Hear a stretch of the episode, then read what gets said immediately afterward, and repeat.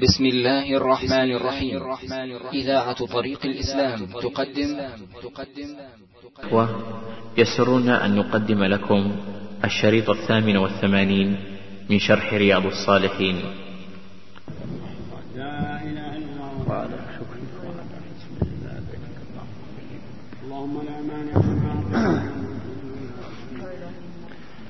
بسم الله الرحمن الرحيم. الحمد لله رب العالمين والصلاة والسلام على نبينا محمد وعلى آله وصحبه أجمعين. قال رحمه الله تعالى باب النهي عن التطير. عن أنس رضي الله عنه قال قال رسول الله صلى الله عليه وسلم لا عدوى ولا طيرة ويعجبني الفأل. قالوا وما الفأل؟ قال كلمة طيبة متفق عليه. وعن ابن عمر رضي الله عنهما قال قال رسول الله صلى الله عليه وسلم لا عدوى ولا طيرة وإن كان الشؤم في شيء ففي الدار والمرأة والفرس متفق عليه. وعن بريدة رضي الله عنه أن النبي صلى الله عليه وسلم كان لا يتطير. رواه أبو داود بإسناد صحيح.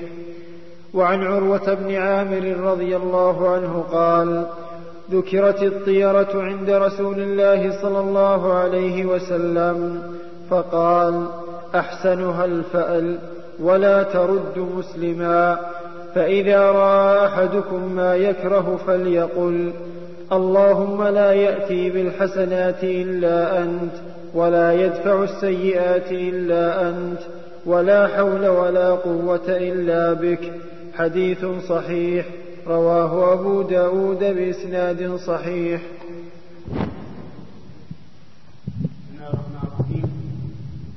قال المؤلف رحمه الله تعالى في كتابه رياض الصالحين باب التطير. التطير هو التشاؤم. بمرئي أو مسموع أو زمان أو مكان. هذا هو التطير أن يتشاءم الإنسان بالشيء. وإنما سمي تطيرا لأن العرب في الجاهلية يتشاءمون بالطيور. فغلب الاسم على كل تشاؤم. فمن العرب من يتشاءم بالطيور. إذا زجر الطير أو أثاره حتى طار إن, إن طار يسارا تشاءم وإن رجع إليه ألغى ما يريد الإقدام عليه. وإن طار أمامه عزم على تنفيذ ما أراد. وإن طار عن يمينه قال هذا عمل ميمون مبارك. فصاروا يتشاءمون بالطيور. كذلك أيضا الطيور في الجو ربما يتشاءمون بها. الغراب يتشاءمون به والبومة يتشاءمون بها وبعض الطيور. ومن العرب من يتشاءم بالزمان.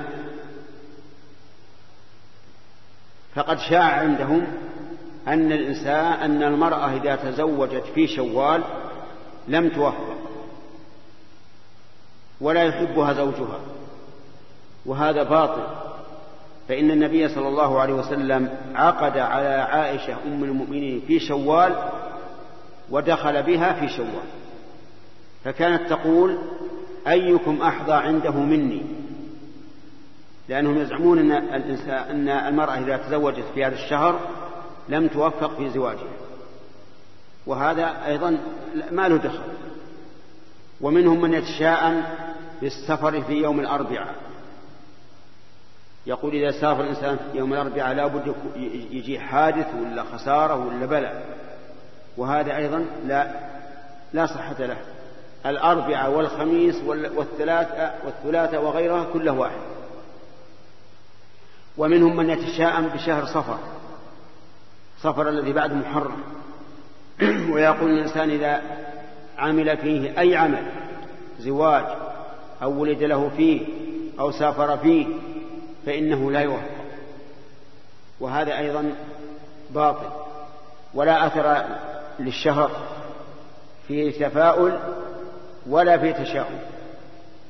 ولهذا صار بعض الناس يقابل البدعة ببدعة. يسمي صفر صفر الخير. وهذا أيضا لا يجوز. فصفر مثل مثل محرم ومثل ربيع الأول ومثل غيره من الشهور. لا فيه تشاؤم ولا تفاؤل.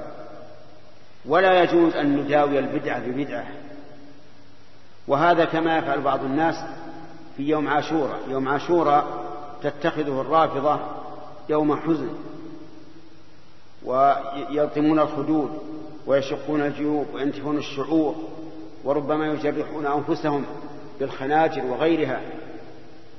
وعندهم أن الذي يموت في هذه الليلة يموت شهيدا والعياذ بالله. بعض الناس يقول في هذا اليوم الذي اتخذه الرافض حزنا نحن نتخذه سرورا. نطعم الطعام ونكسو الأولاد ونظهر الفرح والسرور هذا أيضا غلط. هذا من البدعة. والبدع لا ترد بالبدع. لا يقتل البدعة إلا السنة. استمسك بالسنة تمت البدعة ثم ذكر الأحاديث في هذا أن النبي صلى الله عليه وسلم نهى عن التطير وقد ثبت عنه أنه قال لا عدوى ولا طيرة ويعجبني الفأل. قال قالوا وما الفأل؟ قال الكلمة الطيبة. فإن الكلمة الطيبة تدخل السرور على النفس وتشرح الصدر. ومن ذلك أن النبي صلى الله عليه وسلم كان في غزوة الحديبية كان قريش يراسلونه أرسلوا إليه كم واحدا فأرسلوا إليه في النهاية سهيل بن عمرو. فلما أقبل قال النبي صلى الله عليه وسلم هذا سهيل بن عمرو وما أراه إلا قد سهل أمركم أو كلمة نحوها. فتفاءل بالاسم تفاءل بالاسم. فالتفاؤل خير لأنه يشرح الصدر ويفرح القلب وينشط الإنسان ويعزمه على الخير.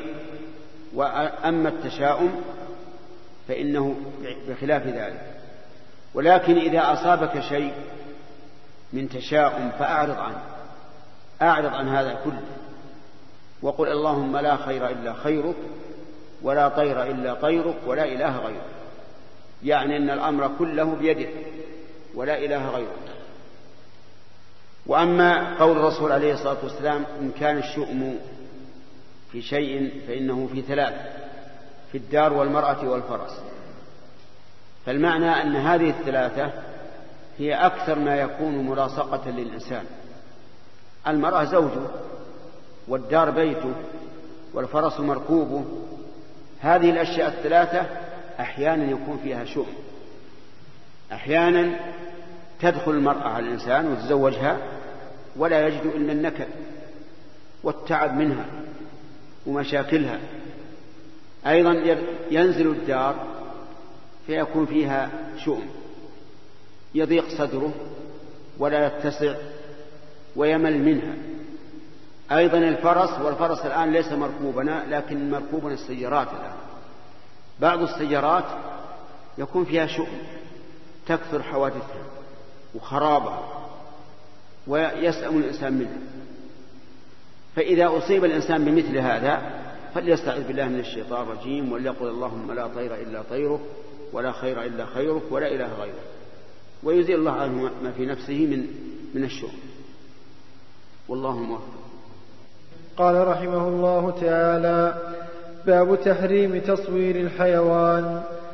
عن ابن عمر رضي الله عنهما أن رسول الله صلى الله عليه وسلم قال إن الذين يصنعون هذه الصور يعذبون يوم القيامة. يقال لهم أحيوا ما خلقتم. متفق عليه.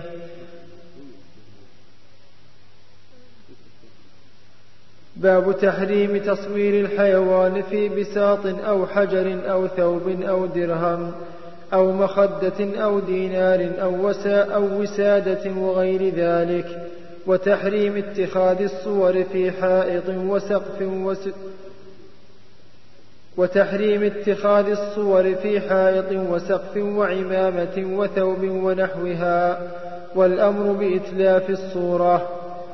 نقل رحمه الله تعالى عن ابن عمر رضي الله عنهما أن رسول الله صلى الله عليه وسلم قال إن الذين يصنعون هذه الصور يعذبون يوم القيامة.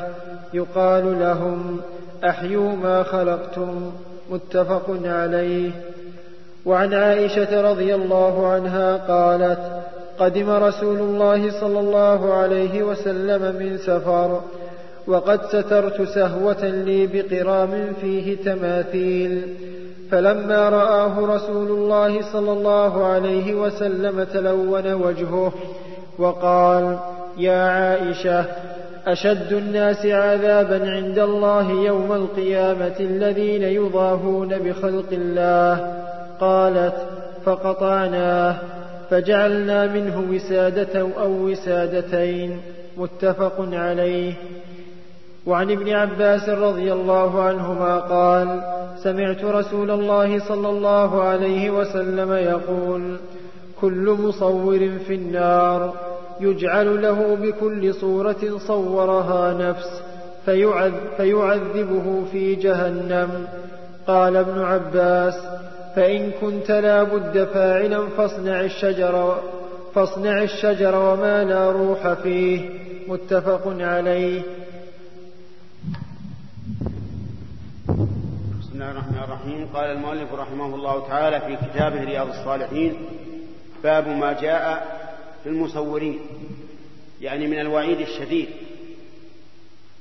وذكر رحمه الله حديث ابن عمر وعائشة وابن عباس رضي الله عنه والتصوير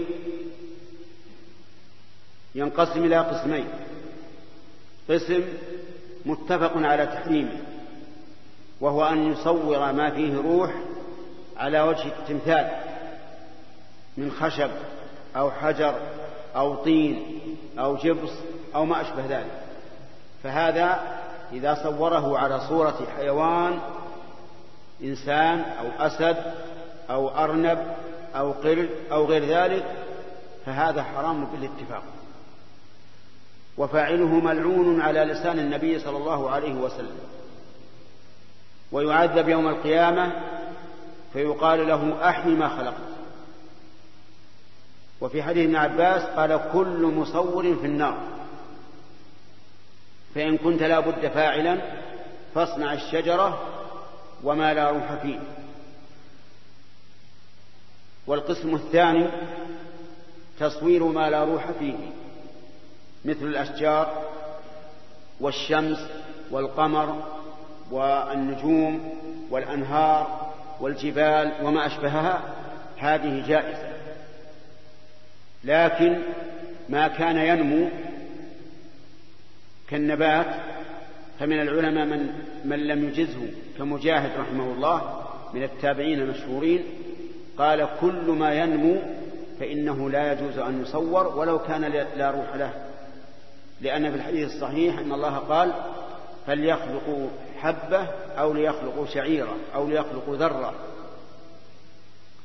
ولكن الذي عليه جمهور العلماء أن الذي لا روح فيه لا بأس أن يصوره سواء كان مما ينمو كالأشجار أو مما لا ينمو كالشمس والقمر والبحار والأنهار وما أشبهها القسم الثالث تصوير ما فيه روح لكن بالتلوين بالتلوين والرسم فهذا قد اختلف فيه العلماء فمنهم من يقول إنه جائز لما رواه البخاري من حديث زيد بن خالد أظن قال إلا رقما في ثوب فاستثنى الرقم لأن الرقم لا لا لا يماثل ما خلق الله عز وجل. إذ أن ما خلق الله عز وجل شيء جسم جسم ملموس. وأما هذا فهو مجرد رقم وتلوين فيجوز ولو باليد. ولكن جمهور العلماء على أنه لا يجوز وهو الصحيح أنه لا يجوز التصوير لا بالتمثال ولا بالرقم. ما دام المصور من الأشياء التي فيها الروح. ولم يحدث في عهد النبي عليه الصلاة والسلام ما حدث في زماننا هذا من الصور الفوتوغرافية وهل تدخل في النهي أو لا تدخل وإذا تأملت النص وجدت أنها لا تدخل. لأن الذي يصور صورة فوتوغرافية لا لا يصور في الواقع. غاية ما هنالك أنه يلقي هذا الضوء الشديد على جسم أمامه فيلتقط صورته. بلحظة. والمصور لا بد أن يعاني من التصوير ويخطط العين الأنف الفم الرأس الأذن وما أشبه ذلك. فلا بد أن يكون منه عمل. أما هذا فإنها بلحظة تلتقطها وكأنها تنقل الصورة التي صورها الله لتجعلها في هذا الكرت. وهذا القول هو الراجح. وعلماء العصر مختلفون في هذا هل يدخل هذا في اللعن والنهي أو لا؟ والصحيح أنه لا يدخل لأنه لا علاج من المرء فيه وليس بمصور. لو أنه أراد أن يصور لبقي في هذه الصورة مدة ربع ساعة وأكثر لكن هذا بلحظة ونظيره تماما أن الإنسان لو كتب رسالة إلى أخيه ثم جاء هذا المكتوب إليه وأدخلها في الآلة في آلة التصوير وخرجت صورة الكتاب. فهل هذا الذي صورها هل هو رسم الكلمات والحروف؟ لا. وإنما الصورة بما فيها من الضوء العظيم حسب صناعتها طبعت هذا هذا. ولا ولا أحد من الناس يقول إن هذه الحروف التي انطبعت في هذه في هذه الورقة إنها كتابة الذي الذي صور بالآلة أبدا. ولهذا يصور الإنسان هذا في في الظلمة ويصوره الأعمى أيضا. الأعمى لو قلت افعل في الآية كذا وكذا صور الكتاب. فمن تأمل النص وتأمل الحكمة من ذلك عرف أن المراد من أراد أن يضاهي خلق الله ويبدع في تصويره وتخطيطه وكأنه خالق. هذا الذي يشمله النهي واللعن. أما هذا فهو التقاط صورة فقط ولكن يبقى النظر ما هو الغرض الذي من أجله صورت هذه الصورة. يعني إذا فهمنا أنها مباحة وأنها لا تدخل في التصوير يبقى أن, أن ننظر فيها كما ننظر في أي مباح من المباحات لأي غرض صنعت. أو لأي غرض, لأي غرض صورت لأن المباح يختلف حكمه بحسب ما قصد به. ولهذا لو أراد الإنسان أن يسافر في رمضان من أجل أن يفطر قلنا حرام عليك. مع أن السفر في الأصل مباح حلال. ولو أراد الإنسان أن يشتري بندقية ليقتل بها مسلما أو أو يعتدي على مال مسلم قلنا هذا البيع على هذا حرام مع أن البيع في الأصل مباح. فينظر إلى هذا التصوير ماذا قصد به؟ قد يقصد الإنسان بهذا التصوير قصدا سيئا. يصور امرأة يتمتع بالنظر إليها وهي ليست زوجته. كل ما مضى زمن أخرجها من مخباتها أو مما يسمونه بالبوم وجعل ينظر إليها. يتلذذ بذلك. هذا حرام لا إشكال فيه. يصور أمرا جميل أمرد جميلا من أجل أن يتمتع بالرؤية إليه زمنا بعد زمن. هذا أيضا حرام. يصور عظماء من الأمراء أو السلاطين أو العلماء من أجل أن يعظمهم ويعلقهم عنده في البيت تعظيما لهم. هذا أيضا حرام. يصور عبادا قانتين لله من أجل أن يجعلهم في بيته تبركا بهم. هذا أيضا حرام ولا يجوز. يصور للذكرى هذا أيضا حرام ولا يجوز لأنه إضاعة وقت. وأي فائدة لك أن تذكر هذا المصور مرة حينا بعد حين؟ وأشد من ذلك أن بعض الناس يموت له الميت. وللميت تابعية صورة فيبقيها عنده وهذا لا يجوز. إذا مات الميت فأحرق صورة لأجل أن لا تذهب تتذكر هذا الميت كل كلما أردت أن تتذكره فيتجدد الحزن وربما تعتقد فيه اعتقادا باطلا. فبمجرد ما يموت تحرق لا فائدة منها اللهم إلا أن يكون الإنسان يخشى أن يحتاج إليها في إثبات معاشات تقاعد عند الدولة أو ما أشبه ذلك فهذا يكون معذورا. أما إذا لم يكن هناك سبب فالواجب إحراقها وأما إذا قصد بالتصوير الفوتوغرافي إذا قصد به إثبات الشخصية أو إثبات وقائع وقائع من من الواقع لغرض صحيح فهذا لا بأس به.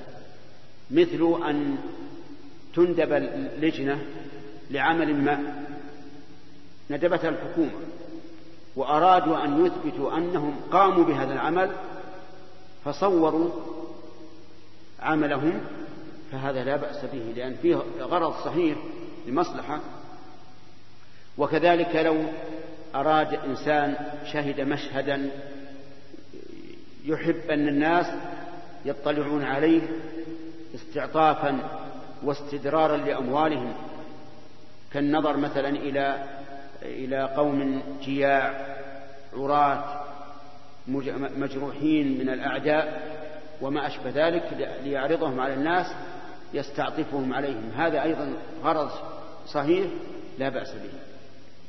وخلاصة القول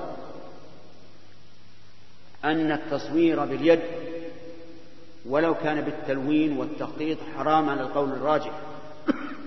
وأما التصوير بالآلة الفوتوغرافية فليس بالتصوير أصلا حتى نقول إنه داخل. ونحن يجب علينا أن نتأمل أولا بدلالة النص ثم بالحكم الذي يقتضيه النص. وإذا تأملنا وجدنا أن هذا ليس بالتصوير ولا يدخل في النهي ولا باللعن ولكن يبقى مباحا ثم ينظر فيه في الغرض الذي من أجله يصور. إن كان غرضا مباحا فهذا فالتصوير مباح وإن كان غرضا محرما فهو محرم. ويأتي إن شاء الله بقية الكلام على على ذلك.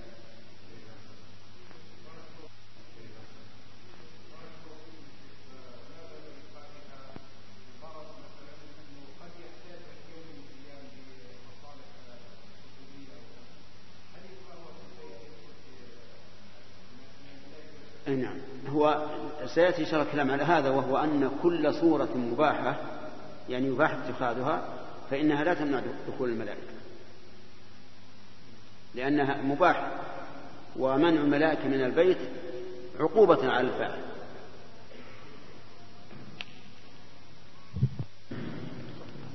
بسم الله الرحمن الرحيم.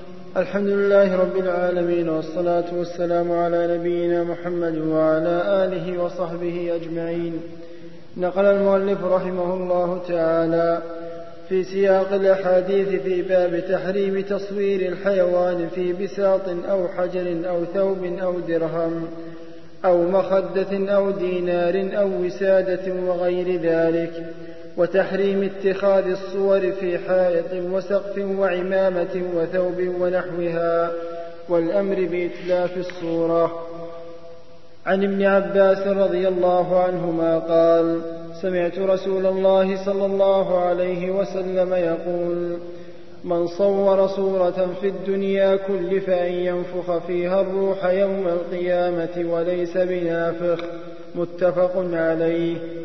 وعن ابن, وعن ابن مسعود رضي الله عنه قال سمعت رسول الله صلى الله عليه وسلم يقول إن أشد الناس عذابا يوم القيامة المصورون. متفق عليه. وعن أبي هريرة رضي الله عنه قال سمعت رسول الله صلى الله عليه وسلم يقول قال الله تعالى ومن أظلم ممن ذهب يخلق كخلقي فليخلقوا ذرة أو ليخلقوا حبة أو ليخلقوا شعيرة متفق عليه. وعن أبي طلحة رضي الله عنه أن رسول الله صلى الله عليه وسلم قال لا تدخل الملائكة بيتا فيه كلب ولا صورة. متفق عليه.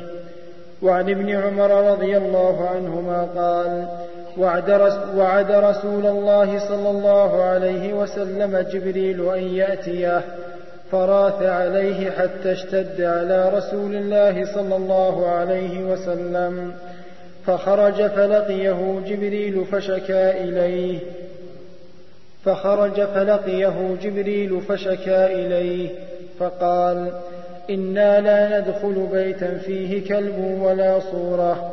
رواه البخاري. وعن عائشة رضي الله عنها قالت واعد رسول الله صلى الله عليه وسلم جبريل عليه السلام في ساعة أن يأتيه.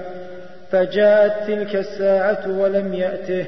قالت وكان بيده عصا فطرحها من يده وهو يقول ما يخلف الله وعده ولا رسله ثم التفت فإذا جروا, فإذا جروا كلب تحت سريره فقال متى دخل هذا الكلب؟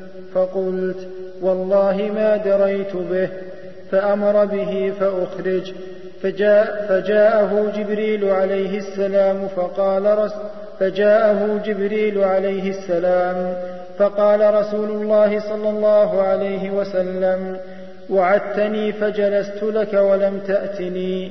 فقال منعني الكلب الذي كان في بيتك إنا لا ندخل بيتا فيه كلب ولا صورة. رواه مسلم. وعن أبي التياح حيان بن حصين قال قال لي علي بن أبي طالب رضي الله عنه ألا أبعثك على ما بعثني عليه رسول الله صلى الله عليه وسلم؟ ألا تدع صورة إلا طمستها ولا قبرا مشرفا إلا سويته. رواه مسلم.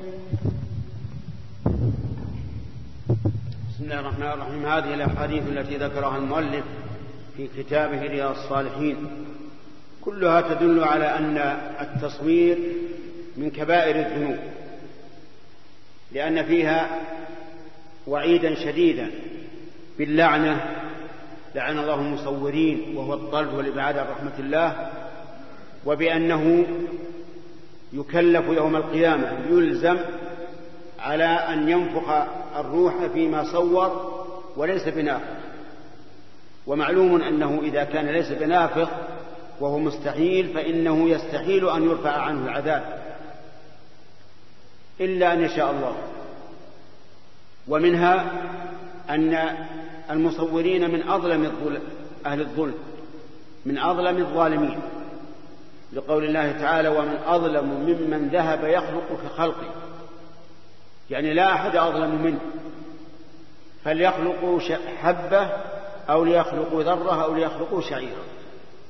يعني إن كانوا صادقين يريدون أن يظاهروا خلق الله فليخلقوا حبة حبة من طعام ولتكن من البر.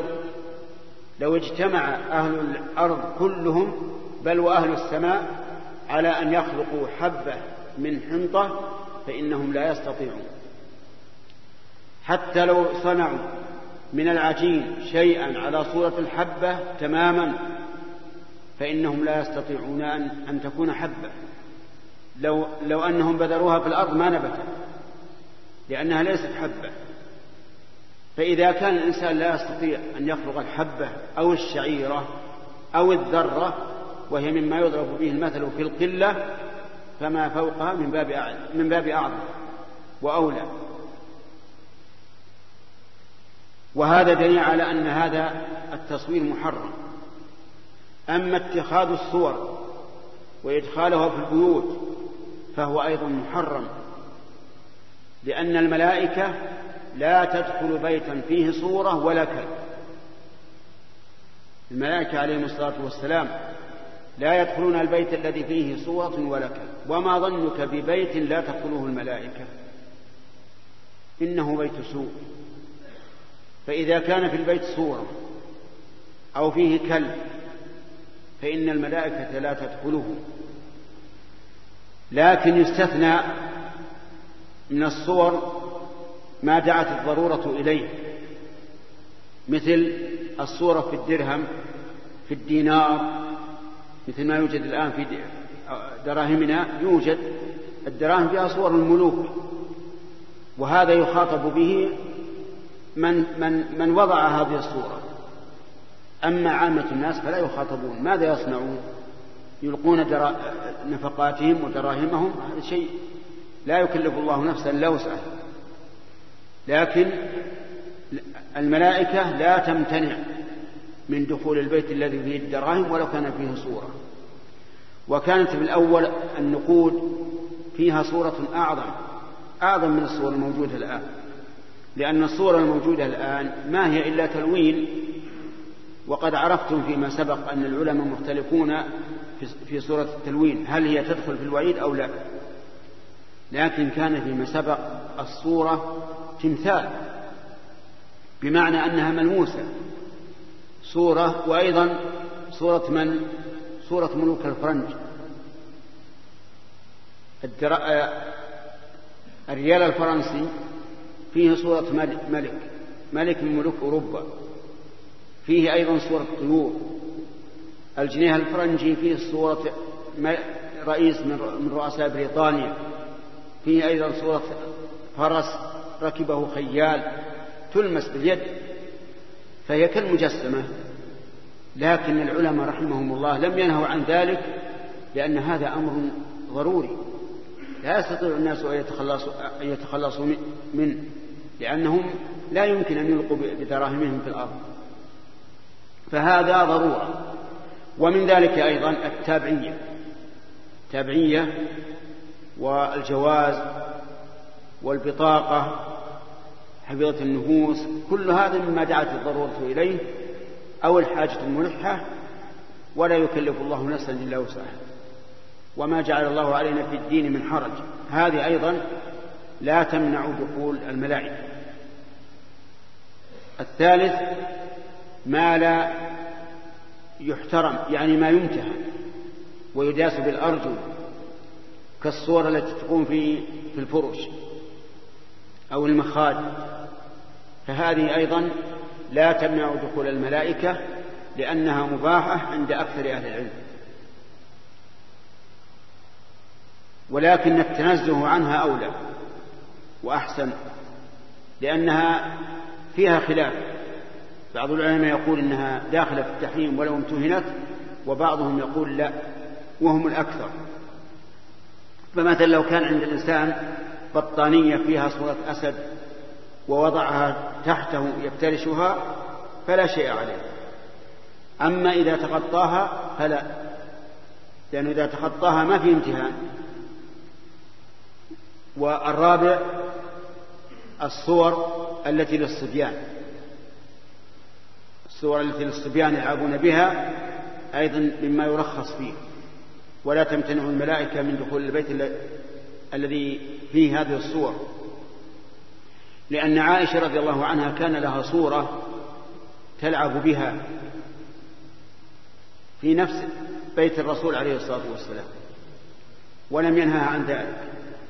لكن ينبغي أن لا تستعمل الصور البلاستيكية.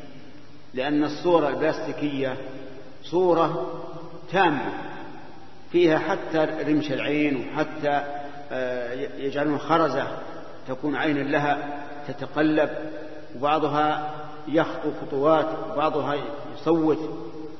هذه يخشى أن تكون داخلة في النهي وأن الملائكة لا تدخل البيت التي الذي هي فيه. أما الصور الأخيرة التي بدأوا يستعملونها والحمد لله فهي صورة كأنها ظل. ليس لها وجه وليس لها عين وليس لها أنف وليس لها فم. غاية ما هنالك أن لها يدين ورجلين ورأس ممدود ولا فيها صورة. هذه إن شاء الله ليس فيها شيء. ولا تمتنع الملائكة من دخول البيت الذي هو فيها وتستغني بها الطفلة عن غيره.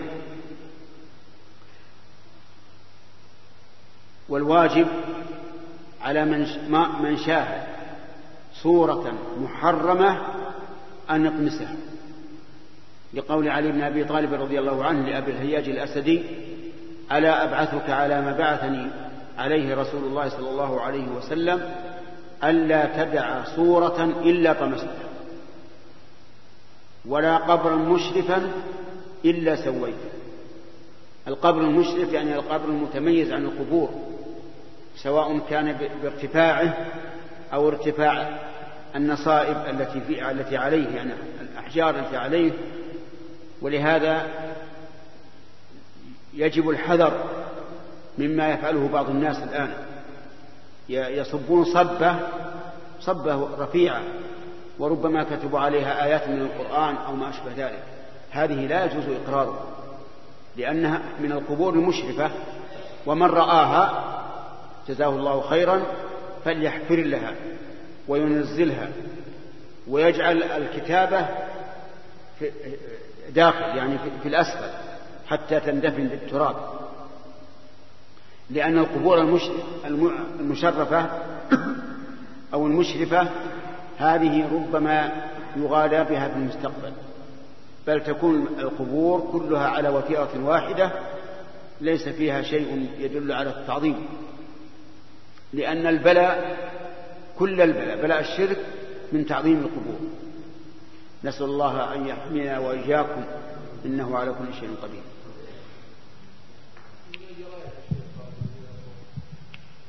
الجرائد التي فيها صور إن كانك اشتريتها لأجل الصورة فهذا حرام. أما لأجل الكلام اللي فيها فلا بأس.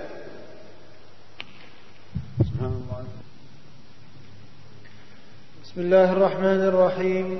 الحمد لله رب العالمين والصلاة والسلام على نبينا محمد وعلى آله وصحبه أجمعين.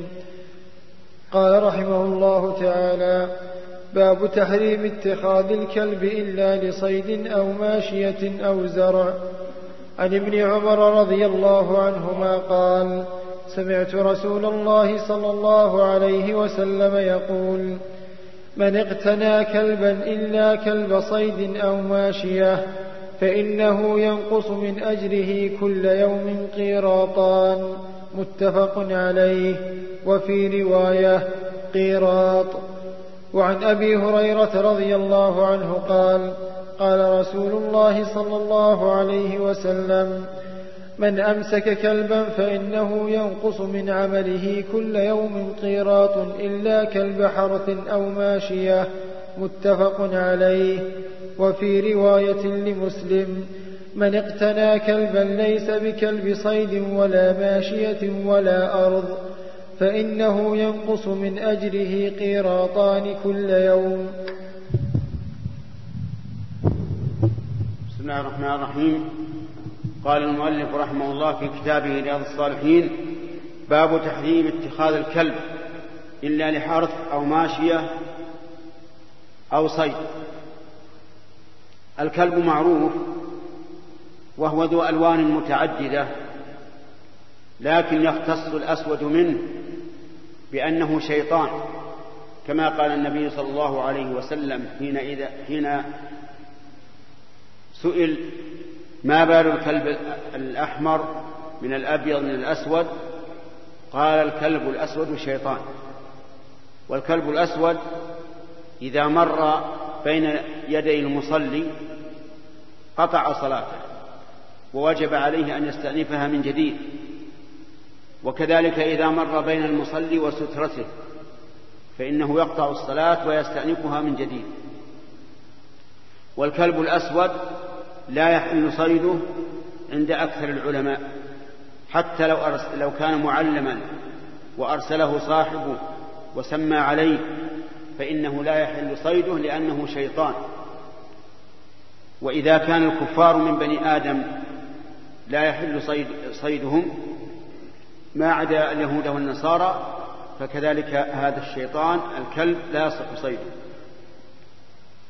وأما غيره من الكلاب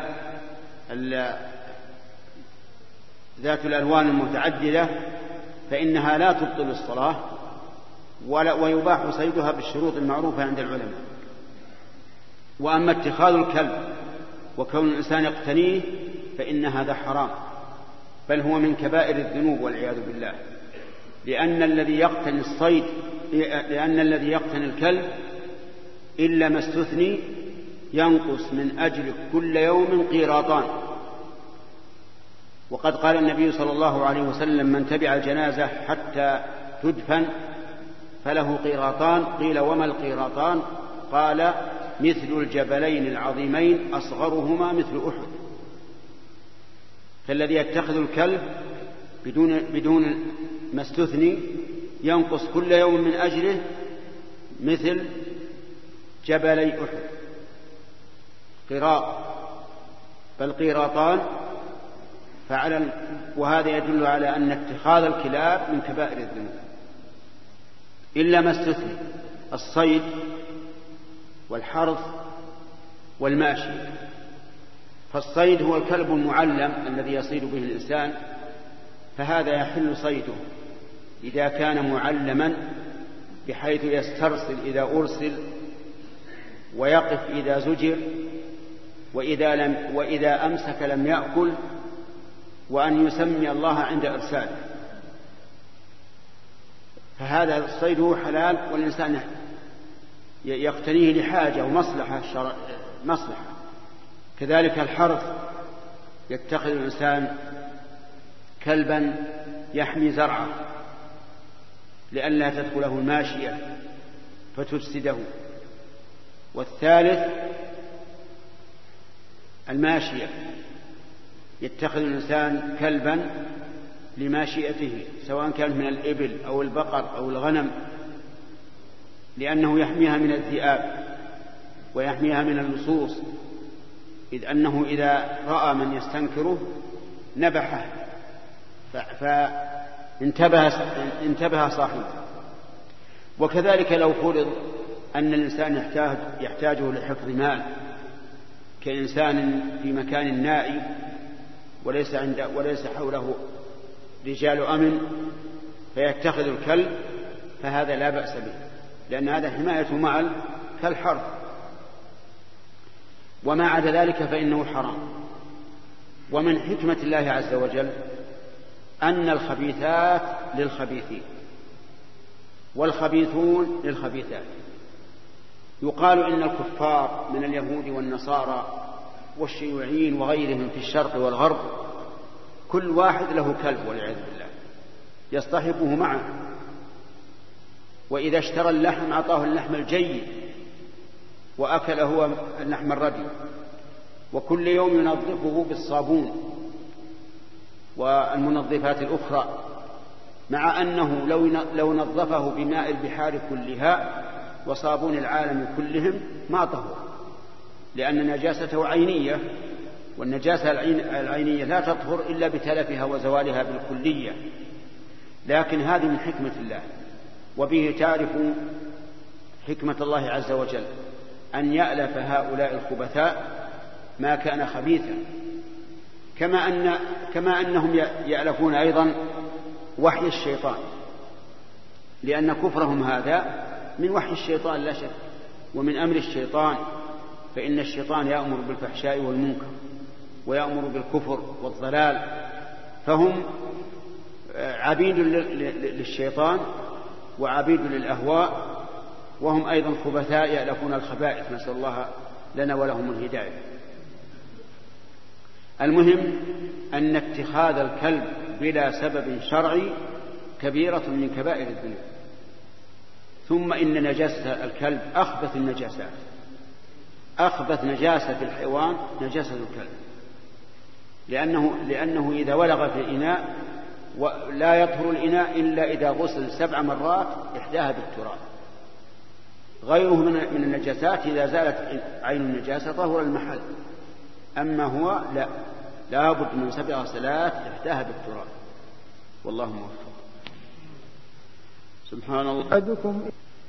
سبحان الله. أحدكم إلا أن يعرض على إنائه عودا ويذكر اسم الله فليفعل فإن الفويسقة تضرم على أهل البيت بيوتهم.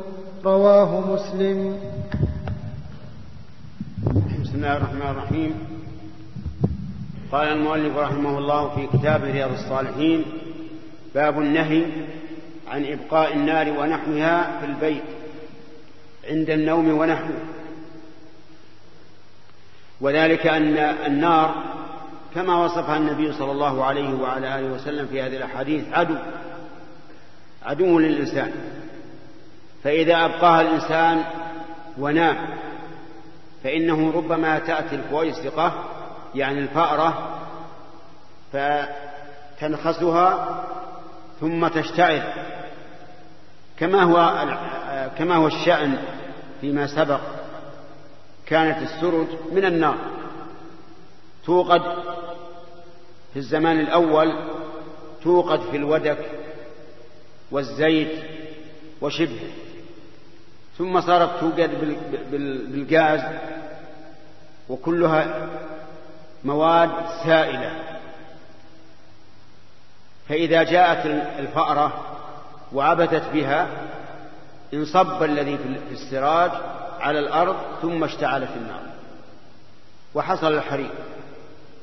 ولهذا أمر النبي صلى الله عليه وعلى آله وسلم أمر بإطفاء النار عند النوم لئلا يحصل هذا الحريق. ولكن في الوقت الحاضر الوقود ليس ما, ليس ما يوقد به فيما سبق بل هو الكهرباء سالب وموجب يحصل به ما إيقاد اللمبة مثلا. فلو نام الإنسان وفي بيته لمبة التي يسمونها السهارية موقدة فلا بأس لأن هذا لأن العلة التي من أجلها نهى نهى النبي صلى الله عليه وسلم عن إبقاء النار غير موجودة في الكهرباء في الوقت الحاضر. نعم فيه أشياء تشبه ذلك وهي الدفايات التي على شريط. هذه لا شك أنها على خطر ولا سيما إذا قربها الإنسان من, من فراشه فإنه ربما ينقلب أو ربما يقول في غطائه كذا فيمس هذه النار ويحترق. فلذلك ينهى أن تبقى هذه الدفايات والعة إلا في مكان آمن بعيد عن الفراش لئلا يحصل الحريق. وكذلك ينبغي للإنسان إذا نام أن يجافي الباب بمعنى يطرفه ويغلقه. وكذلك ينبغي إذا أراد أن ينام أن يغطي الإناء ولو بوضع عود, عود عليه لأن في ذلك حماية له من الشيطان. والله موفق. رسول الله صلى الله عليه وسلم لا تصحب الملائكة رفقة فيها كلب أو جرس. رواه مسلم. وعنه رضي الله عنه أن النبي صلى الله عليه وسلم قال الجرس من مزامير الشيطان. رواه أبو داود بإسناد صحيح على شرط مسلم.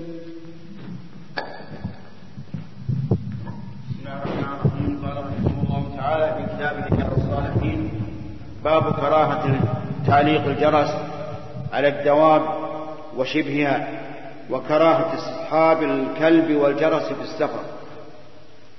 ثم ذكر حديث أبي هريرة رضي الله عنه. والجرس معروف هو هذا الذي يعلق على الدواب ويكون له رنة معينة تجلب النشوة والطرب والتمتع بصوته. فهذا نهى عنه النبي عليه الصلاة والسلام. نهى عنه بالتحذير منه حيث أخبر أن الملائكة لا تصحب رفقة فيها جرس لأنه مع مشي الدواب وهملجتها يكون له شيء من العزف والموسيقى ومن المعلوم أن المعازف حرام وأما استصحاب الكلب فقد سبق أن الملائكة لا تدخل بيتا فيه كلب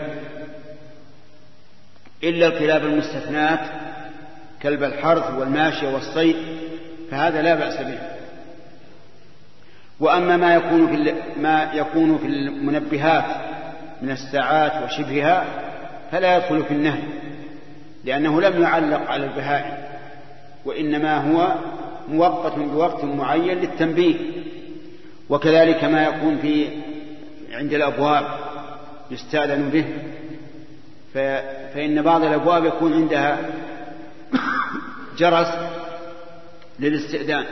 هذا أيضا لا بأس به ولا يدخل في النهي لأنه ليس معلقا على بهيمة أو شبهها ولا يحصل به الطرب الذي الذي يكون مما نهى عنه الرسول عليه الصلاة والسلام. ويوجد في بعض التلفونات عند الانتظار إذا زهمت عليه ولم يكن حاضرا قال انتظر. ثم تسمع موسيقى. هذا هو الحرام لأن الموسيقى من آلات العزف وهي محرمة. لكن إذا كان الإنسان لا يستطيع أن يتصل بمن يريد إلا بهذا فالإثم على من وضعه. إلا أنه ينبغي لمن سمعه أن ينصح صاحب التلفون ويقول افصل هذا الجرس واجعله ينتظر قل انتظر ويسكت. خلوه ساكتا حتى يكلم المطلوب. وأما ما يجعل للانتظار في الهاتف من قراءة القرآن. أحيانا إذا زهمت سمعت آيات من القرآن قال انتظر ثم تسمع آيات من القرآن. فهذا فيه ابتذال لكلام الله عز وجل حيث يجعل كأداة يعلم بها الانتظار. القرآن نزل لما هو أشرف من هذا وأعظم. نزل لإصلاح القلوب والأعمال. ما نزل ليجعل وسيلة للانتظار في الهاتف وغيره. ثم إنه قد قد يزهم عليك إنسان لا يعظم القرآن ولا يهتم به ويثقل عليه أن يسمع شيئا من كتاب الله. ثم قد يزهم عليك نصراني أو كافر بوذي أو غيره فيسمع هذا القرآن ويظنه أغنية. لأنه لا يعرف قد لا يكون عربيا أيضا فلا شك أن هذا ابتذال للقرآن. وأن من وضع القرآن من أجل الانتظار ينصح ويقال اتق الله. كلام الله أشرف من أن يجعل أداة للاستماع أو للانتظار. أما لو جعل في هذا الانتظار حكمة مأثورة أو أو حديثا مأثورا عن النبي صلى الله عليه وسلم فهذا لا بأس به. مثل أن يجعل من حسن إسلام المرء تركه ما لا يعنيه دع ما يريبك إلى ما يريبك. من اتشق من اتقى الشبهات فقد استبرأ لدينه وعرضه. أتبع الحسنة السيئة تمحها خالق الناس بخلق حسن. وما أشبه ذلك من الأشياء النافعة. أو مثلا من الحكم إذا لم يكن إلا الأسنة مركب فما حيلة المضطر إلا ركوبها. المهم من الحكم واسعة كثيرة. أما أن يجعل كلام رب العالمين الذي نزل لإصلاح القلوب والأعمال والأفراد والشعوب يجعل آلة الانتظار على تلفون. سبحان الله. القرآن أشرف من أن يكون كذلك. والله الهادي إلى الصراط المستقيم سبحان الله سبحان الله.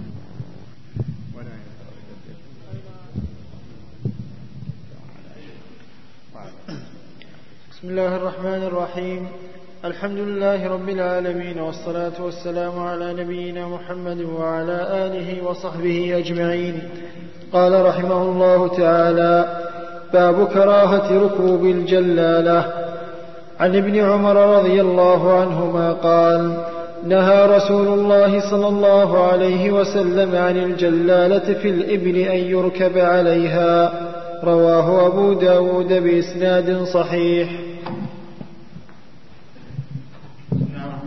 قال المؤلف رحمه الله تعالى في كتابه رياض الصالحين باب النهي عن ركوب الجلالة الجلالة هي التي تأكل الجلة أي العذرة يعني تأكل نجاسة الآدمي وروث الحمير وما أشبه ذلك. والعادة أنها إذا كانت تأكل هذا أن يتلوث شيء من بدنها أو قدمها أو ما أشبه ذلك. فلهذا نهى النبي صلى الله عليه وسلم عن ركوبها وكذلك أكل لحمها ينهى عنه.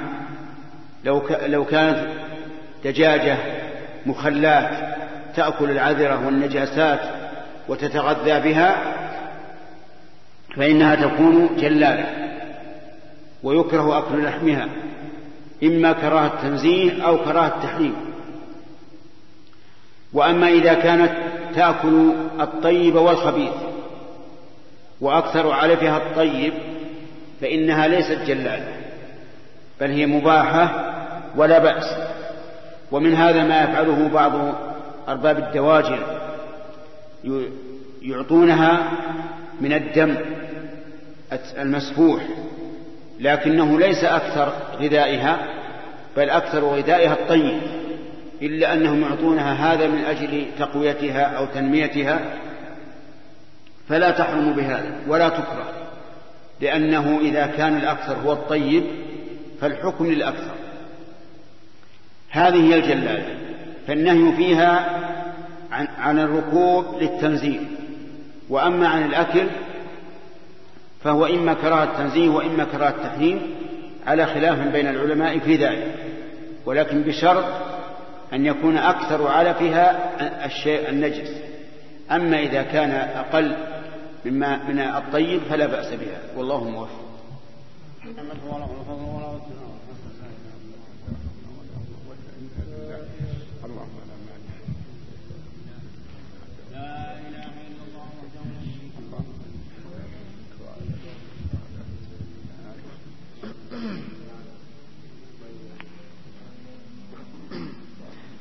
بسم الله الرحمن الرحيم. الحمد لله رب العالمين والصلاة والسلام على نبينا محمد وعلى آله وصحبه أجمعين. قال رحمه الله تعالى باب النهي عن البصاق في المسجد والأمر بإزالته منه إذا وجد فيه والأمر بتنزيه المسجد عن الأقذار. عن أنس رضي الله عنه أن رسول الله صلى الله عليه وسلم قال البصاق في المسجد خطيئة وكفارتها دفنها متفق عليه. وعن عائشة رضي الله عنها أن رسول الله صلى الله عليه وسلم رأى في جدار القبلة مخاطا أو بزاقا أو نخامة فحكه متفق عليه. وعن أنس رضي الله عنه أن رسول الله صلى الله عليه وسلم قال إن هذه المساجد لا تصلح لشيء من هذا البول ولا القدر إنما هي لذكر الله تعالى وقراءة القرآن أو كما قال رسول الله صلى الله عليه وسلم رواه مسلم.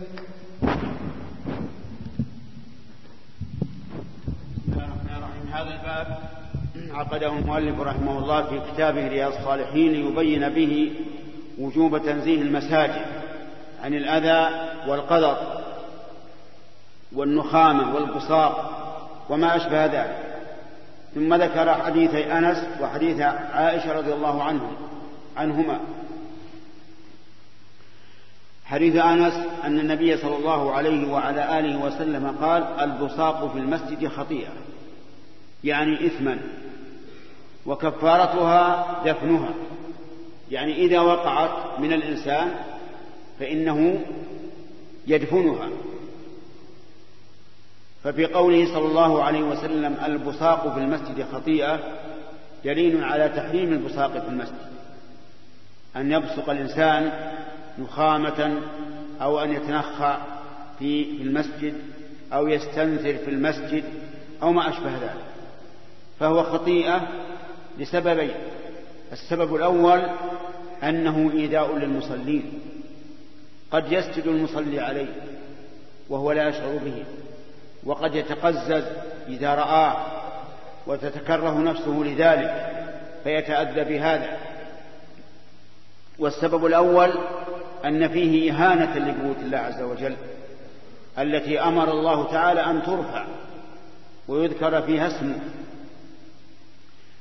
فلا يجوز للإنسان أن, أن يبصق في المسجد. لكن لو فرض أنه فعل فكفارتها دفنها إن كانت في الأرض. وكفارته حقها إن كانت على الجدار ونحوه. لحديث عائشة رضي الله عنها أن النبي صلى الله عليه وسلم رأى نخامة أو بصاقا أو بزاقا في قبلة المسجد فحكه. فصار كفارة ذلك إن كانت على الأرض ففي دفنه إن كانت على الجدار ففي حكها حتى تزول. أما مساجدنا الآن فكما ترون مفروشة كفارة ذلك أن يمسحها بالمنديل حتى تزول. لكننا نقول أصلا لا يحل لك أن تتنخم في المسجد لكن إن وقع فهذه كفارته ثم ذكر حديث عائشة رضي الله عنها أن النبي صلى الله عليه وسلم رأى البصاق فحك فدل ذلك على أن الإنسان إذا رأى أذى أو قدرا في المسجد فإنه يزيله أما حديث أنس الثاني فهو في قصة الأعرابي الذي جاء إلى النبي جاء إلى المسجد فبال في في جهة منه جاهلا لأن الأعراب لا يعرفون غالبهم. فزجرهم الناس. فنهاهم النبي صلى الله عليه وسلم عن زجره. فلما قضى بوله قال قال للصحابة يقول الرسول عليه الصلاة والسلام أريقوا على بوله سجلا من ماء. ثم دعا الأعرابي وقال إن هذه المساجد لا يصلح فيها شيء من الأذى والقدر إنما هي للصلاة وذكر والقرآن والذكر. فبين الرسول عليه الصلاة والسلام أن هذه المساجد لا يصلح فيها شيء من الأذى والقدر فعلى المؤمن أن يحترم بيوت الله فلا يلقي فيها الأذى ولا القدر ولا يرفع الصوت فيها وإنما يكون متأدبا لأن الملائكة لأن المساجد بيوت الله ومأوى الملائكة. والله موفق. بسم الله الرحمن الرحيم. الحمد لله رب العالمين والصلاة والسلام على نبينا محمد وعلى آله وصحبه أجمعين. قال رحمه الله تعالى باب كراهة الخصومة في المسجد ورفع الصوت فيه ونشد الضالة والبيع والشراء والإجارة ونحوها من المعاملات. عن أبي هريرة رضي الله عنه أنه سمع رسول الله صلى الله عليه وسلم يقول من سمع رجلا ينشد ضالة في المسجد فليقل لا ردها الله عليك فإن المساجد لم تبن لهذا رواه مسلم. وعنه أن رسول الله صلى الله عليه وسلم قال إذا رأيتم من يبيع أو يبتاع في المسجد فقولوا لا أربح الله تجارتك. وإذا رأيتم من ينشد ضالة فقولوا لا ردها الله عليك. رواه الترمذي وقال حديث حسن. وعن بريدة رضي الله عنه أن رجلا نشد في المسجد فقال من دعا إلي الجمل الأحمر؟ فقال رسول الله صلى الله عليه وسلم لا وجدت. إنما بنيت المساجد لما بنيت له رواه مسلم. وعن عمرو بن شعيب عن أبيه عن جده رضي الله عنه أن رسول الله صلى الله عليه وسلم نهى عن الشراء والبيع في المسجد وأن تنشد فيه ضالة أو ينشد فيه شعر. رواه أبو داود والترمذي وقال حديث حسن. وعن السائب بن يزيد الصحابي رضي الله عنه قال كنت في المسجد فحصبني رجل فنظرت فإذا, فإذا عمر بن الخطاب رضي الله عنه فقال اذهب فأتني بهذين فجئته بهما فقال من أين أنتما؟ فقالا من أهل الطائف. فقال لو كنتما من أهل البلد لأوجعتكما. ترفعان أصواتكما في مسجد رسول الله صلى الله عليه وسلم. رواه البخاري.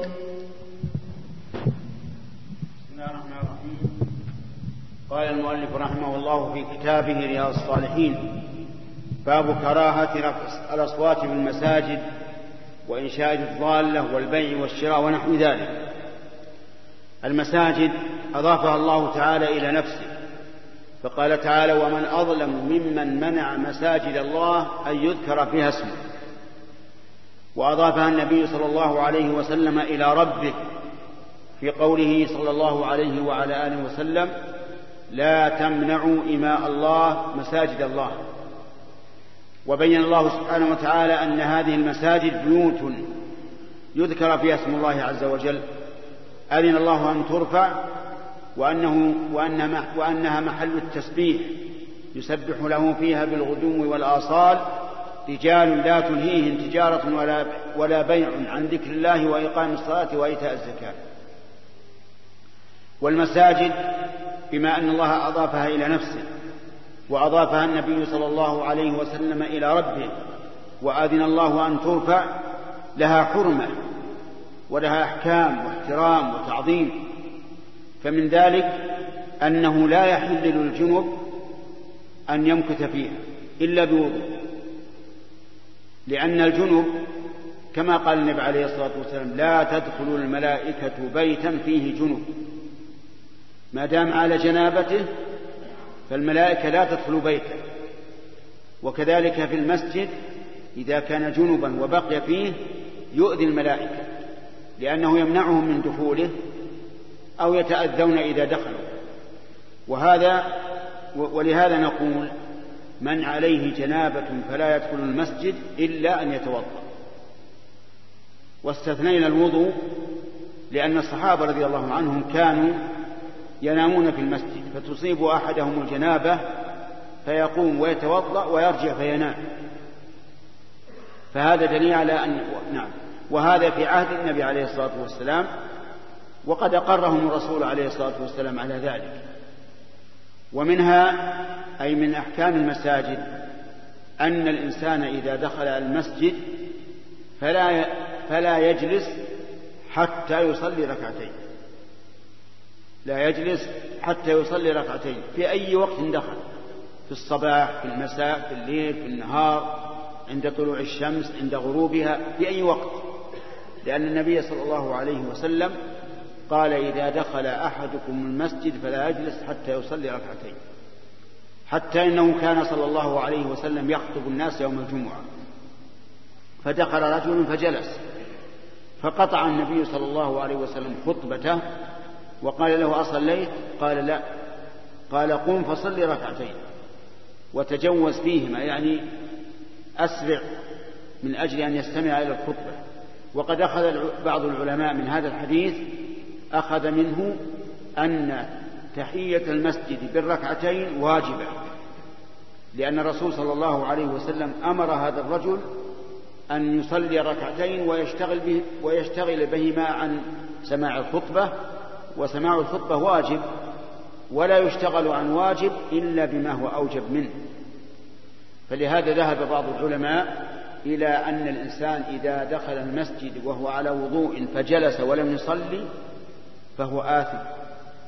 ونحن نقول هو عاص للرسول عليه الصلاة والسلام. لا شك أنه إذا دخل وجلس بدون وهو على وضوء فإنه عاص للرسول عليه الصلاة والسلام لقوله لا يجلس حتى يصلي ركعتين. ومن أحكام المساجد أنه لا يجوز فيها البيع والشراء. سواء كان قليلا أو كثيرا. لو لو تبع شيئا بقرش واحد أو بهللة واحدة فإن ذلك حرام عليه. والبيع فاسد لا ينتقل فيه الثمن للبائع ولا المبيع للمشتري. ويجب أن يرد كل واحد منهما للآخر ما أخذه منه سواء قل أو كثر. حتى لو قال يا فلان عندك الحاجة الفلانية؟ قال نعم. قال أرسل لي منها كذا وكذا. مثلا قال له عندك رز قال نعم. قال أرسل لنا منه كيس. وهو في المسجد؟ فهذا حرام. لأن هذا بيع وشراء. فالبيع والشراء في المسجد بأي حال من الأحوال لا يجوز. حتى لو كان معه عشرة ريالات. وقال لآخر معي عشرة أعطني بها آه، ورقة ذات خمسة. يعني ورقتين فهذا لا يجوز. لكن بعض العلماء قال يجوز إذا كان هناك حاجة مثل أن يقف عليك فقير يشحذ وليس معك إلا عشرة ريالات فقلت هذه عشرة أعطني تسعة. عشان تصدق عليه بكم؟ بريال. بعض العلماء رخص بهذا لأن هذا صدقة لا يتوصل إليها إلا بهذا العمل ولا قصد كل منهما البيع والشراء. فالبيع والشراء في المسجد حرام. هذا بالنسبة للبائع والمشتري. لكن بالنسبة للذي يسمع إنسان يبيع ويشتري ماذا ماذا عليه؟ قال النبي صلى الله عليه وسلم قولوا له لا أربح الله تجارتك. ادعوا عليه بأن الله يخسر ولا يربح بأن الله لا يربح تجارته. ولكن الرسول عليه الصلاة والسلام قال فإن المساجد لم تبن لهذا. يحتمل أن هذه الكلمة يضيفها القائل إلى قوله ويحتمل أنها تعليل للحكم من النبي صلى الله عليه وسلم وأنها لا تقال. لكن إذا كان في قولك إياها تطيب لقلبه فهذا قولها حصر. يعني تقول لا أربح الله تجارتك فإن المساجد لم تبنى لهذا. يعني لإيش؟ للبيع والشراء. ما بنيت للبيع والشراء. بنيت للصلاة والذكر قراءة القرآن طلب العلم وما أشبه هذا. فإذا كان في قلبه فإذا كان في قولك إن المساجد لم تبنى لهذا تطيب لقلبه فقلها. حتى لا يشرح عليك لا يقول ليش تدعو علي. أنا إذا دعوت عليه فقد دعوت عليه بأمر من؟ بأمر الرسول عليه الصلاة والسلام. وأمر الرسول مطاع كأمر الله. أطيعوا الله وأطيعوا الرسول. فأقول لا أربح الله تجارتك فإن المساجد لم تبنى لهذا حتى يطيب قلبه كذلك أيضا إنشاد الضالة. يجي واحد يقول من عين بوكي مثلا؟ بوك فيه دراهم محفظة الدراهم. قال من عين بوكي هذا حرام. لا يجوز. حتى وإن غلب على ظنك أنه ساقط في المسجد لا تقول هذا. طيب كيف أتوصل إلى هذا؟ اجلس عند باب المسجد خارج المسجد وقل جزاكم الله خير من عين البوك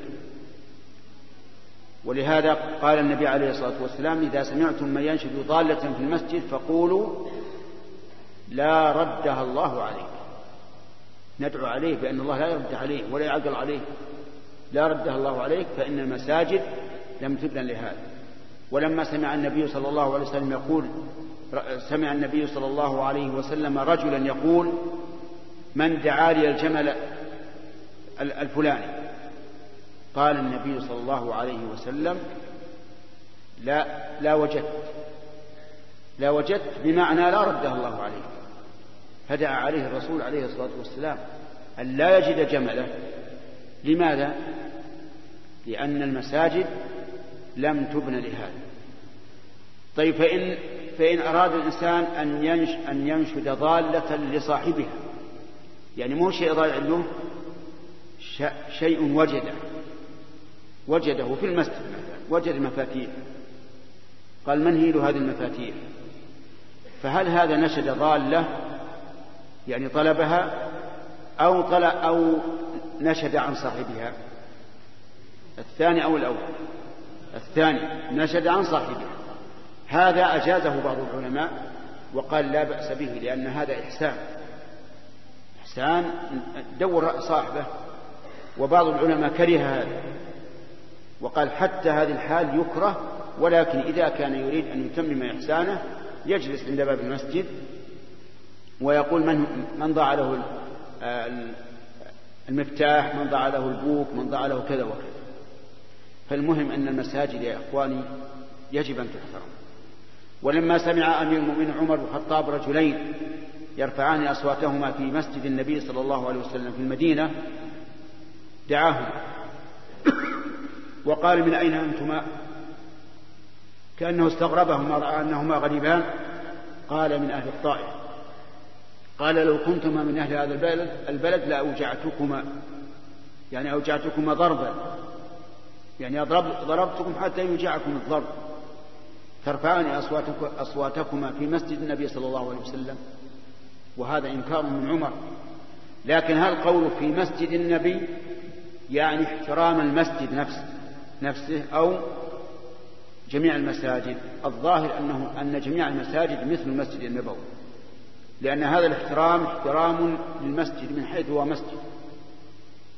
وأما إنشاد الأشعار في المسجد الذي ورد في هذه الأحاديث النهي عنه فالمراد بذلك الأشعار اللغو أو التي لا خير فيها. أما الأشعار التي فيها الخير فإنها جائزة. كان حسان بن ثابت رضي الله عنه ينشد الشعر في مسجد النبي عليه الصلاة والسلام والنبي صلى الله عليه وسلم يسمع. ولما سمعه ذات يوم عمر بن الخطاب كأنه استنكر عليه أو أنكر عليه قال قد كنت أنشد في هذا المسجد وفيه من هو خير منك. يعني بذلك رسول الله صلى الله عليه وعلى آله وسلم.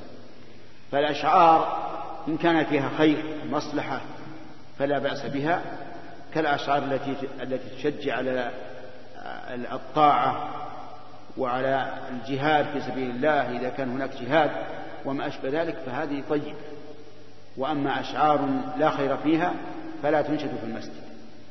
والله أعلم.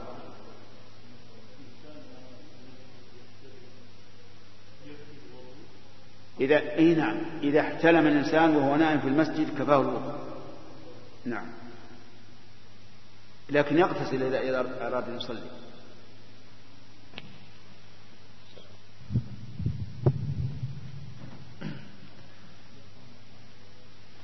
بسم الله الرحمن الرحيم. الحمد لله رب العالمين والصلاة والسلام على نبينا محمد وعلى آله وصحبه أجمعين. قال رحمه الله تعالى باب نهي من أكل ثوما أو بصلا أو كراثا أو غيره مما له رائحة كريهة عن دخول المسجد عن دخول المسجد قبل زوال رائحته إلا لضرورة. عن ابن عمر رضي الله عنهما أن النبي صلى الله عليه وسلم قال من أكل من هذه الشجرة يعني الثوم فلا يقربن مسجدنا. متفق عليه. وفي رواية لمسلم مساجدنا. وعن أنس رضي الله عنه قال قال النبي صلى الله عليه وسلم من أكل من هذه الشجرة فلا يقربنا ولا فلا يقربنا ولا يصلين معنا. متفق عليه. وعن جابر رضي الله عنه قال قال النبي صلى الله عليه وسلم من أكل ثوما أو بصلا فليعتزل مسجدنا. متفق عليه. وفي رواية لمسلم من أكل البصل والثوم والكراث فلا يقربن مسجدنا فإن الملائكة تتأذى مما يتأذى منه بنو آدم. وعن عمر بن الخطاب رضي الله عنه أنه خطب يوم الجمعة فقال في خطبته ثم إنكم أيها الناس تأكلون شجرتين مما تأكلون شجرتين ما أراهما إلا خبيثتين البصل والثوم. لقد رأيت رسول الله صلى الله عليه وسلم إذا وجد ريحهما من الرجل في المسجد أمر به فأخرج إلى البقيع. فمن أكلهما فليمتهما طبخا. رواه مسلم.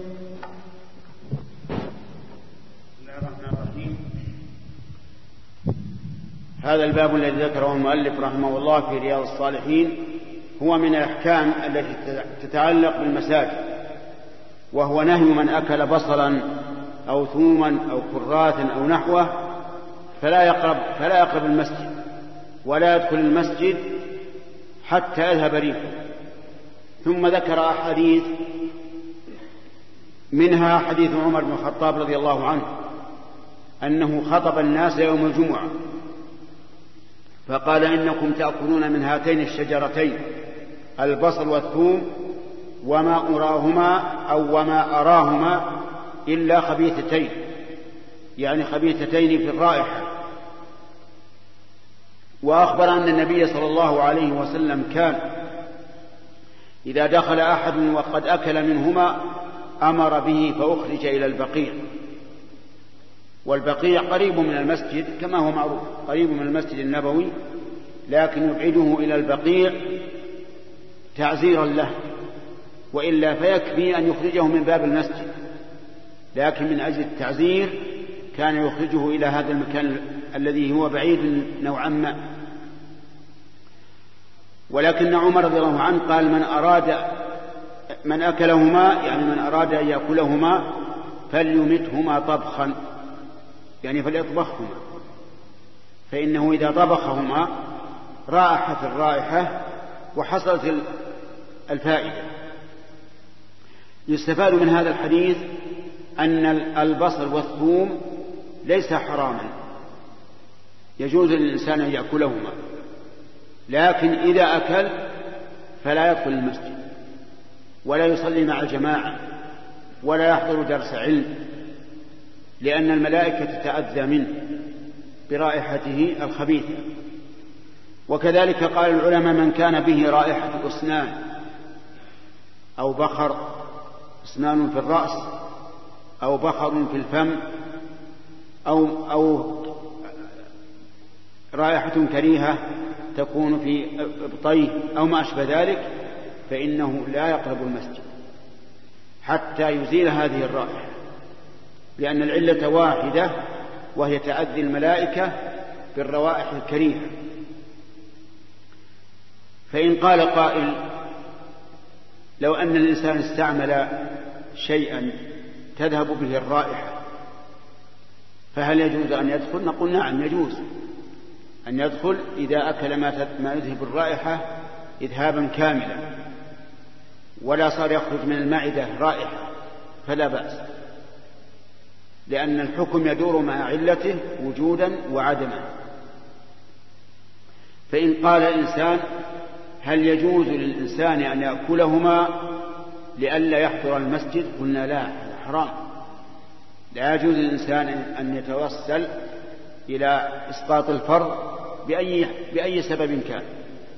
لكن لو أكلهما لأنه يشتهيهما فإننا نقول الأكل مباح ولكن لا تقرب المسجد حتى تزول رائحته. والله موفق.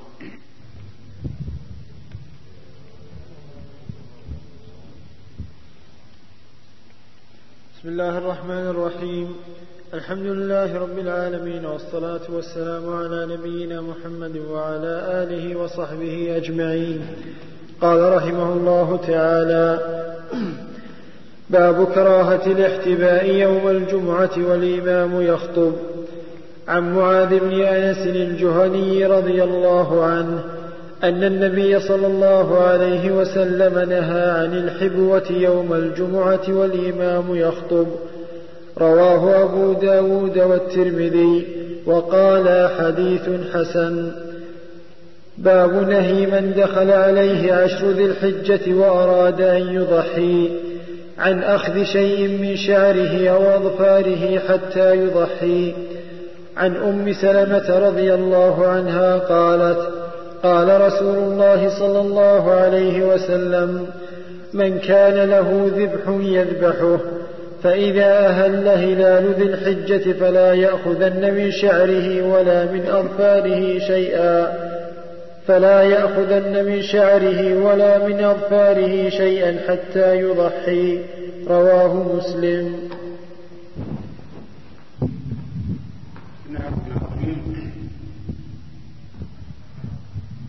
قال المؤلف رحمه الله تعالى باب النهي عن الحبوة يوم الجمعة والإمام يخطب.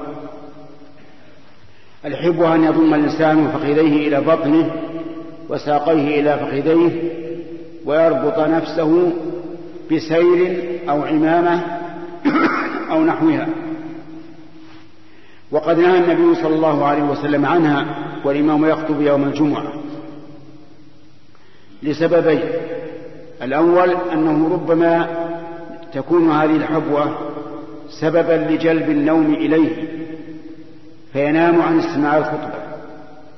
والثاني أنه ربما لو تحرك لبدت عورته لأن غالب لباس الناس فيما سبق الأزر والأردية. فلو تحرك أو انقلب لبدت عورته.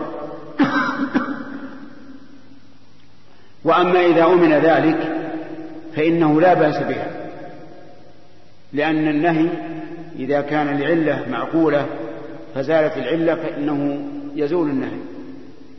أما الحديث أما الباب الذي بعده فهو نهي من أراد أن يضحي أن يأخذ من شعره أو ظفره شيئا حتى يضحي.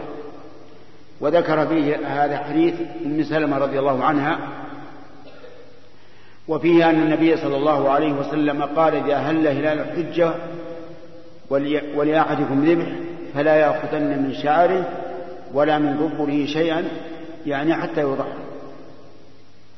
فإذا دخل العشر عشر ذي الحجة وأنت تريد أن تضحي أضحية عن نفسك أو عن غيرك من مالك فلا تأخذ شيئا من شعرك لا من الأبط ولا من العانة ولا من الشارب ولا من الرأس حتى تضحي. وكذلك لا تأخذن شيئا من الظفر ظفر القدم أو ظفر اليد حتى تضحي. وزاد غير مسلم ولا من بشرته يعني من جلده لا يأخذ شيئا حتى يضحي. وذلك احتراما للأضحية ولأجل أن ينال غير المحرمين أن ينال غير المحرمين ما ناله المحرمون من احترام الشعور لأن الإنسان إذا حج أو اعتمر فإنه لا يحلق رأسه حتى يبلغ المحلة فأراد الله عز وجل أن يجعل لعباده الذين لم يحجوا ويعتمروا نصيبا من شعائر النسك. والله أعلم. بسم الله الرحمن الرحيم. الحمد لله رب العالمين والصلاة والسلام على نبينا محمد وعلى آله وصحبه أجمعين. قال رحمه الله تعالى باب النهي عن الحلف بمخلوق. عن ابن عمر رضي الله عنهما عن النبي صلى الله عليه وسلم قال إن الله تعالى ينهاكم أن تحلفوا بآبائكم فمن كان حالفا فليحلف بالله أو ليصمت متفق عليه. وفي رواية في الصحيح فمن كان حالفا فلا يحلف إلا بالله أو ليسكت. وعن عبد الرحمن بن سمرة رضي الله عنه قال قال رسول الله صلى الله عليه وسلم لا تحلفوا بالطواغي ولا بآبائكم رواه مسلم. وعن بريدة رضي الله عنه أن رسول الله صلى الله عليه وسلم قال من حلف بالأمانة فليس منا حديث صحيح رواه أبو داود بإسناد صحيح. وعنه رضي الله عنه قال قال رسول الله صلى الله عليه وسلم من حلف فقال إني بريء من الإسلام فإن كان كاذبا فهو كما قال وإن كان صادقا فلن يرجع إلى الإسلام سالما. رواه أبو داود. وعن ابن عمر رضي الله عنهما أنه سمع رجلا يقول لا والكعبة. فقال ابن عمر لا تحلف بغير الله فإني سمعت رسول الله صلى الله عليه وسلم يقول من حلف بغير الله فقد كفر أو أشرك. رواه الترمذي وقال حديث حسن. بسم الله الرحمن الرحيم. قال المؤلف رحمه الله تعالى باب النهي عن الحلف. الحلف معناه تأكيد الشيء بذكر معظم ولا يحلف الإنسان الشيء إلا لأنه عظيم في نفسه فكأنه يقول بقدر عظمة هذا المحلوف به أني صادق ولهذا كان الحلف بالله عز وجل احلف بالله أو بصفة من صفاته. أو بأي اسم من أسمائه قال الله تعالى ولله الأسماء الحسنى فادعوه بها. وقال تعالى أيا ما تدعو فله الأسماء الحسنى. فإذا حلفت بالله أو بالرحمن أو بالرحيم أو بالعزيز أو الحكيم أو بالسميع أو البصير أو أي اسم من أسماء الله فهذا جائز. وحروف القسم ثلاث. الواو والباء والتاء. الواو مثل والله لأفعلن كذا. والباء مثل بالله لأفعلن كذا. والتاء مثل تالله لأفعلن كذا. قال الله تعالى وأقسموا بالله جهد إيمانه يحلفون بالله لكم يرضوكم. وقال تعالى تالله إن كدت لتردين. وقال تعالى فلا وربك لا يؤمنون فهذه حروف القسم والقسم بغير الله كفر أو شرك ثم قد يكون كفرا أكبر وقد يكون كفرا أصغر وكذلك قد يكون شركا أكبر وقد يكون شركا أصغر فإذا, فإذا اعتقد الحالف بشيء أن هذا الشيء له من العظمة مثل ما لله فإن هذا شرك أكبر. وإن اعتقد أن له عظمة دون عظمة الله فهو شرك أصغر. لأنه وسيلة للأكبر. وكانوا في الجاهلية قد اعتادوا أن يحلفوا بآبائهم فنهى النبي صلى الله عليه وسلم عن ذلك. وقال لا تحلفوا بآبائكم. يعني ولا بإخوانكم ولا بأجدادكم ولا برؤسائكم. لكن خص الآباء بالذكر لأن هذا هو المعتاد عندهم. من كان حالفا فليحلف بالله أو ليصمت يعني إما أن يحلف بالله أو لا يحلف. أما أن يحلف بغير الله فلا. ومن ذلك الحلف بالنبي. بالنبي محمد عليه الصلاة والسلام. أشرف البشر وسيد البشر لو قلت والنبي محمد كنت مشركا أو كافرا. الحلف بجبريل لو قلت وجبريل وميكائيل وإسرافيل ومالك خازن النار أو غير هؤلاء فهذا شرك. لو قلت والشمس والقمر والليل والنهار تحلف بها فهذا شرك إما أصغر وإما أكبر على حسب ما قسمنا. وتحلف أيضا بصفة, بصفة من صفات الله. مثل وعزة الله لأفعلن وحكمة الله لأفعلن كذا وكذا. لا بأس به. أما الحلف بغير الله فهو كما قلت كفر أو شرك إما أكبر وإما أصغر. ثم ذكر المؤلف الحديث أن من قال هو بريء من دين الإسلام إن كان كذا وأن الإنسان لا يحل له أن يقول هذا. وأنه إن قال هذا فإن كان كاذبا فهو كما قال. يعني أنه بريء من الإسلام والعياذ بالله.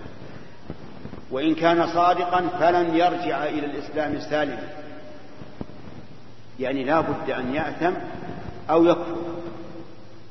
ومثله قول القائل هو يهودي إنه حصل كذا وكذا. هو نصراني إنه حصل كذا وكذا. هذا يقال له إن ذلك محرم عليك. لأنك إن كنت كاذبا فأنت كما قلت يهودي ولا نصراني. وإن كنت صادقا فلن ترجع إلى الإسلام سالما مثال ذلك قال رجل إن فلانا قدم اليوم وصل اليوم وكان مسافر قال له صاحبه لا ما وصل. قال الأول هو هو يهودي إن كان لم يقدم. فإن كان كاذبا وأنه لم يقدم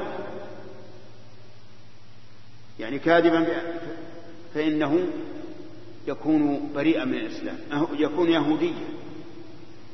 لأنه قال هو يهودي إن كان لم يقدم